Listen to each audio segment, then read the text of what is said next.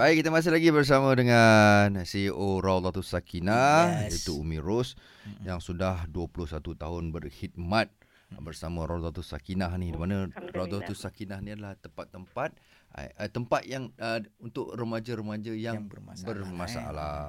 Kita, kita bimbing dia lah. Yeah, so pengalaman 21 tahun kita nak minta lah Umi bagi sikit lah Umi nasihat sikit pada remaja-remaja dan mungkin kepada mak ayah juga yang sedang membesarkan anak-anak. Betul, itu penting. Ha. Untuk anak-anak remaja ni yang yang terjebak, Hmm. carilah orang yang boleh dipercayai untuk kembali.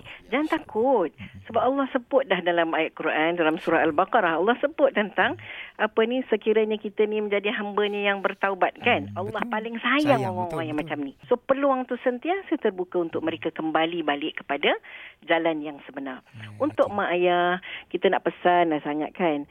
Uh, walaupun uh, Um- Umi yakin je apa ni ada jan uh, ibu ayah yang memang betul-betul punya skills yang baik untuk mendidik anak-anak tolonglah bantu ibu bapa yang lain juga untuk bantu uh, sabarkan dalam proses membimbing. Zaman sudah berubah seperti Umi sebut tadi.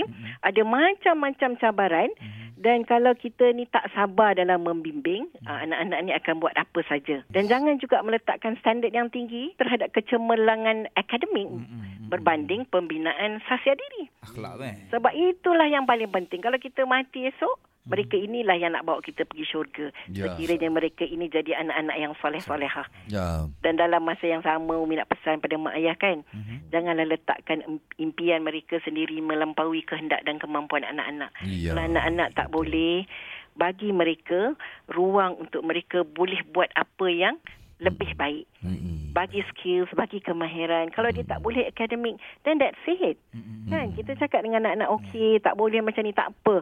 Kita ada ruang lagi untuk mereka bangun dan mereka boleh survive nanti apabila kita tak ada. InsyaAllah. Bagi mereka peluang insya-Allah. Itu dia. Terbaik Umi, terbaik. InsyaAllah terima kasih banyak Umi.